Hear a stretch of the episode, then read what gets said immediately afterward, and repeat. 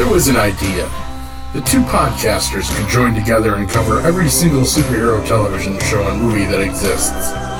Scott and Chris combined their talents to form Binge Storm and to make this idea a reality.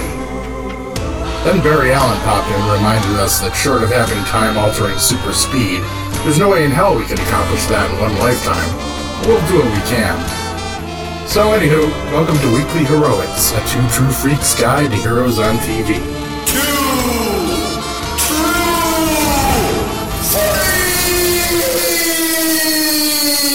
Hi, and welcome to Weekly Heroics, a two true freaks guide to heroes on TV. Very, very late uh, this week. I do apologize.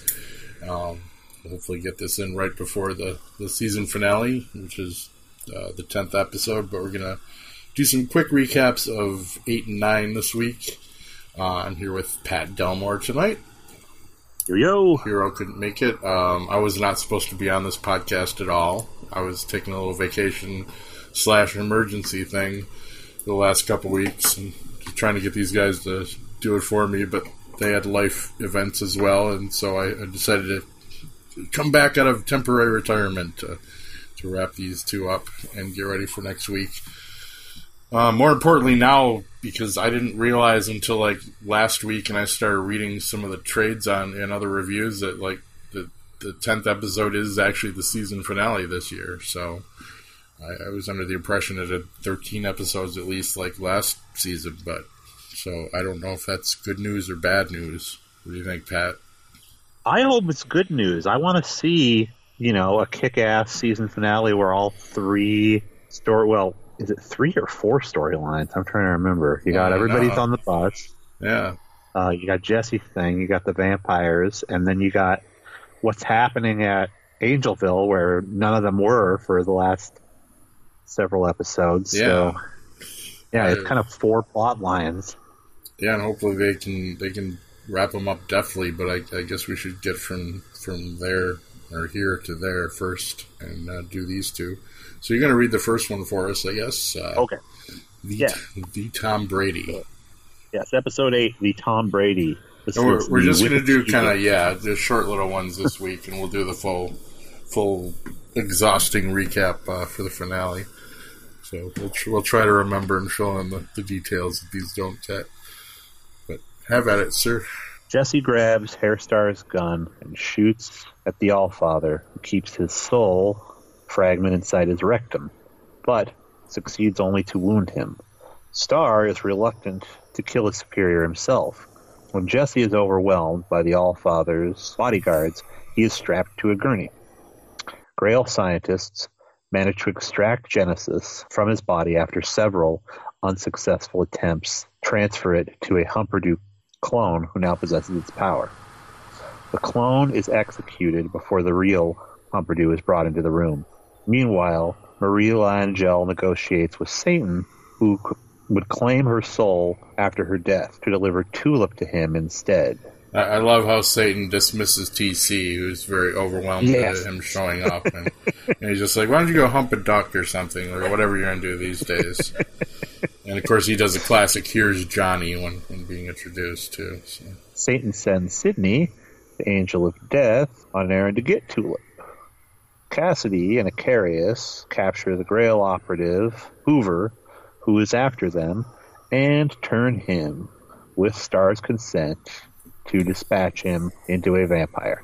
Cassidy finds out that Eccarius has murdered all the other vampires in order to increase his supernatural abilities and confronts him. In the process, Cassidy is knocked unconscious by Eccarius and Hoover escapes. Tulip, Featherstone, and Jody manage to rob the vault of the soul dealing company in Osaka, Japan.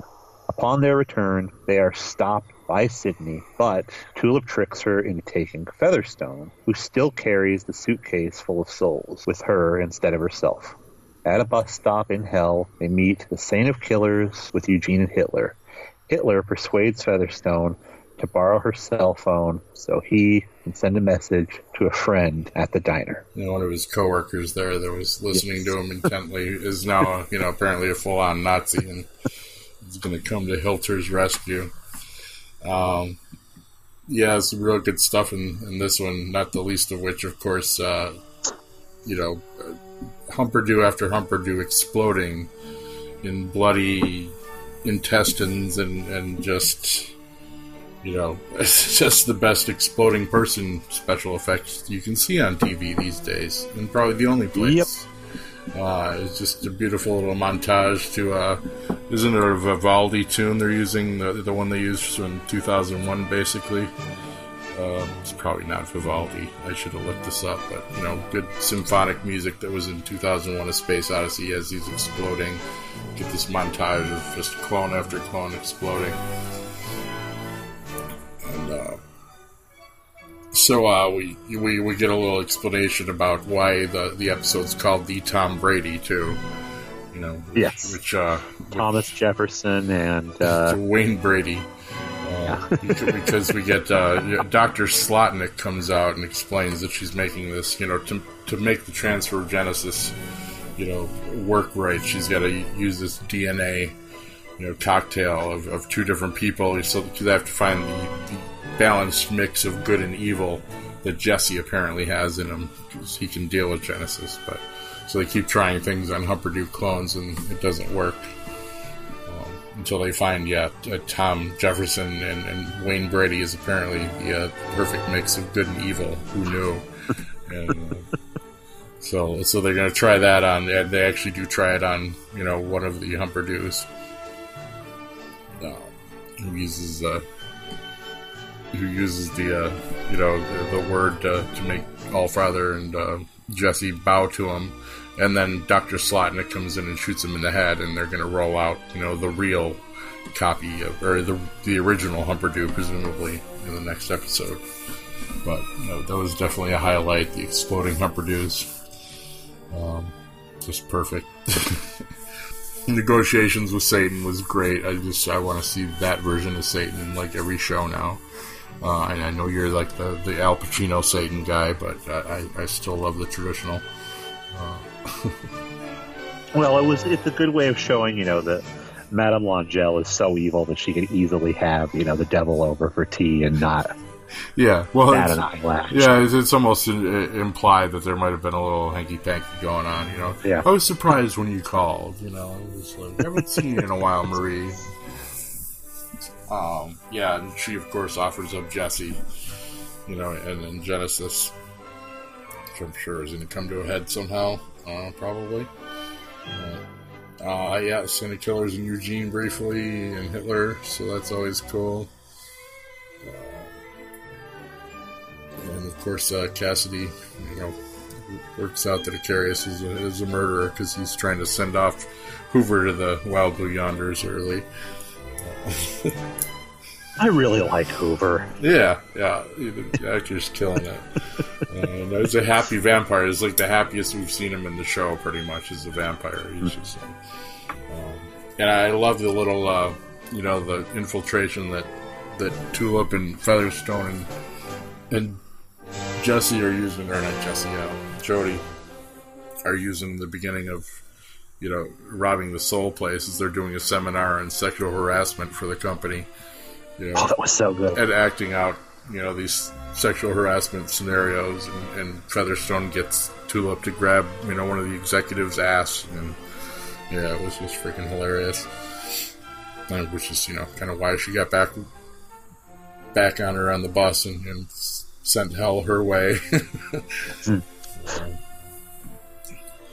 But yeah, definitely a, a packed. I mean, they, they, threw everything, every character in this one, so that was kind of cool, and, and, they're gonna have to keep doing that. To I, I'm still kind of amazed that it's only ten episodes because it just felt like we had so much farther to go. So I just I agree. Yeah, I mean, I'm cautiously optimistic but scared about you know the finale and how they're going to do that. I don't. It'll definitely tell a tale. Like if they wrap up all the storylines, like including God and the Devil, then we know they get another season. But if it leaves it hanging like season two did, we're, we're definitely getting another season. So if it's just like the end of the L'Angelle line at the end of this episode, we keep our fingers crossed and hope they're going to take us further.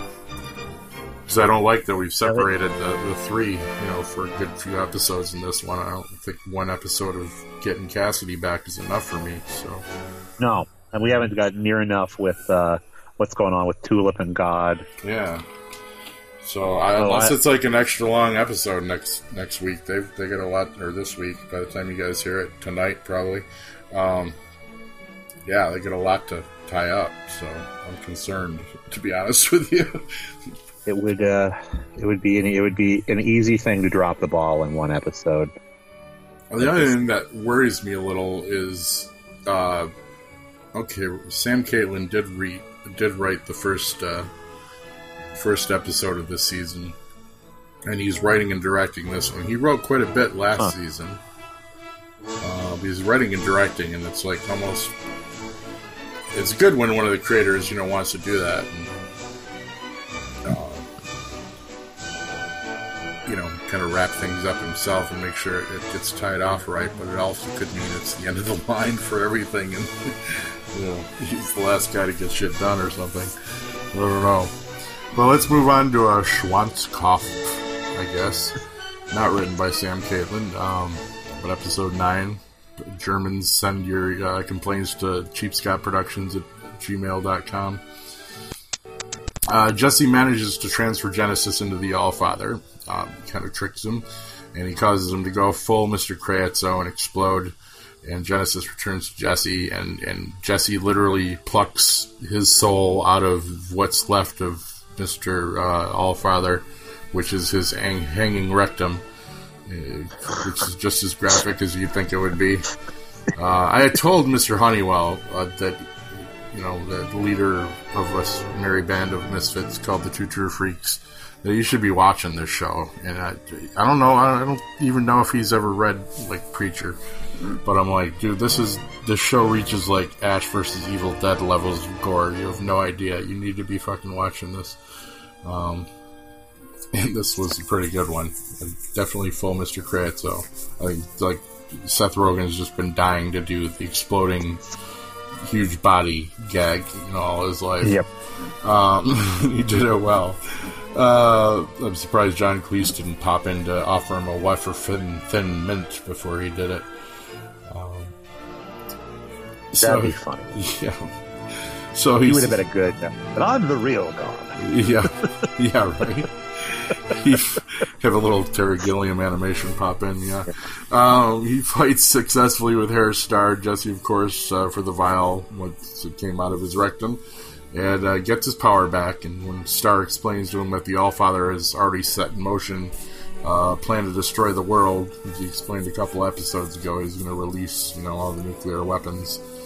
Um, and we get a nice little montage of how that's going to happen and uh, put Humperdoo in charge, you know, whatever's left of humanity at that point, which wouldn't be much. Uh, but Jesse wants to kill Humperdoo, um, but he just can't bring himself to shoot him. So instead, he releases him along with his thousands, presumably, of remaining clones.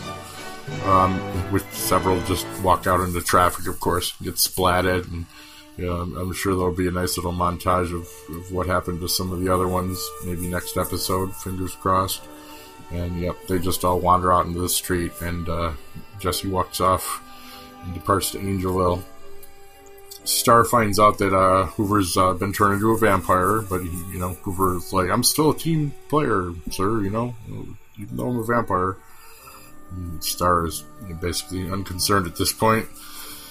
Uh, although uh, we forgot to mention uh, Jesse's one, you know, we're, we're, we're possibly expecting Oh, Jesse yes. to use the word on him. You know, he's like, oh, please don't, you know, make me do anything ridiculous, and you know, with, with the voice.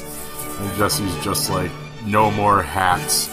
So of course, because he wears like three hats in the episode too. At her start, he comes in with a, hat, a cowboy hat at one point, and then his other little cap, and you know, Jesse's just like, no more hats, and we get a beautiful montage of uh, Starr trying on different wigs.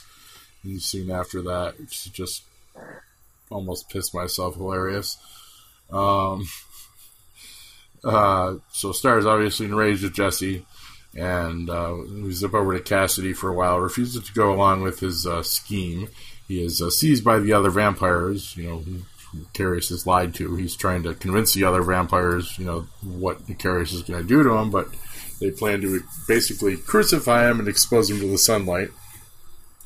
And Cass gets a nice little scene with the, with Grandma there, who comes in and says, you know, uh, she's not going to help him out, but you know, she she says some nice words to him. Uh, before Sidney enters the bus to hell with the others, Tulip walks up to her and persuades her to give her the suitcase full of souls.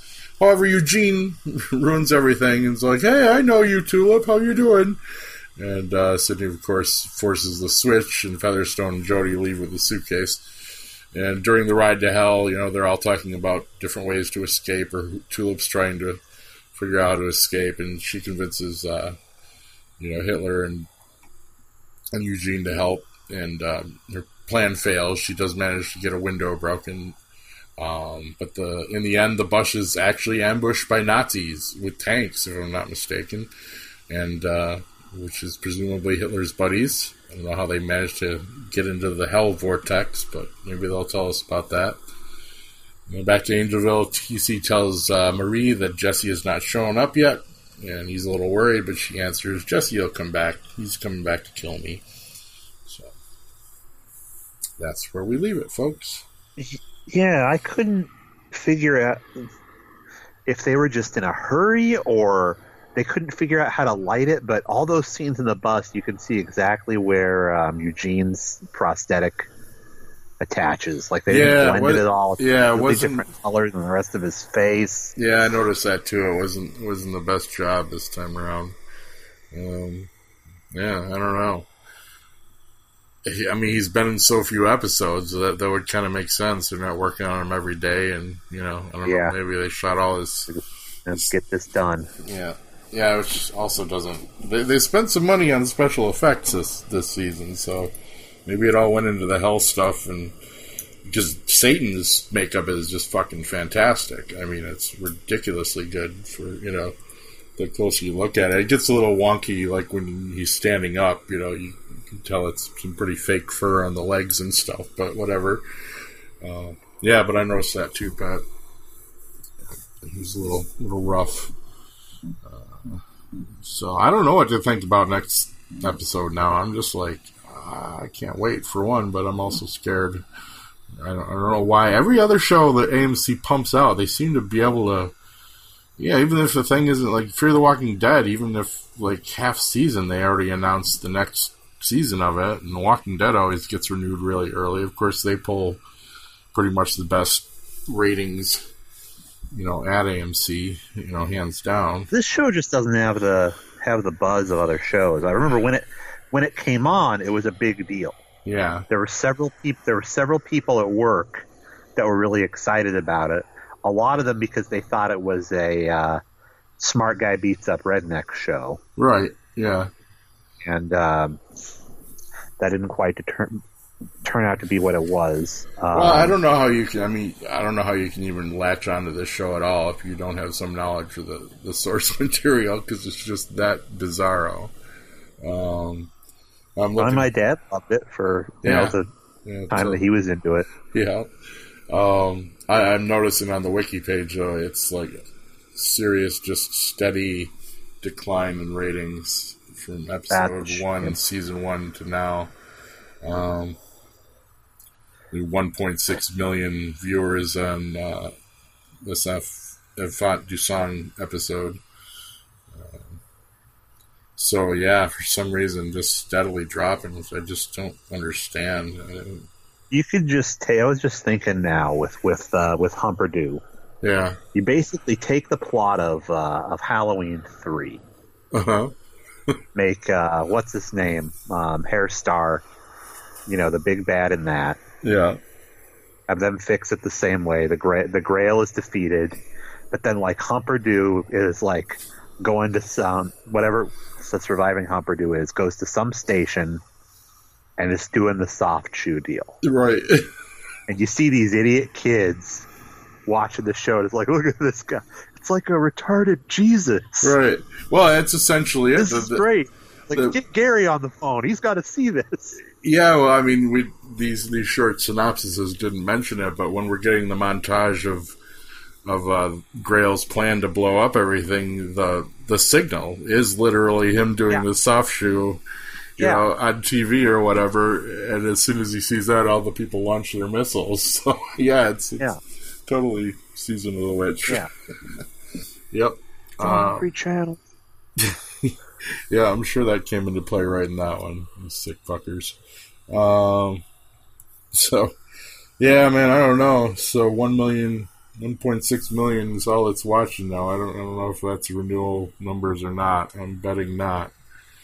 Uh, Now, are they watching it on? Is that is that just on TV, not people that are, you know, say like buying it on Amazon or? well, this is this has got DVR. Uh, DVR viewers 0.82 million.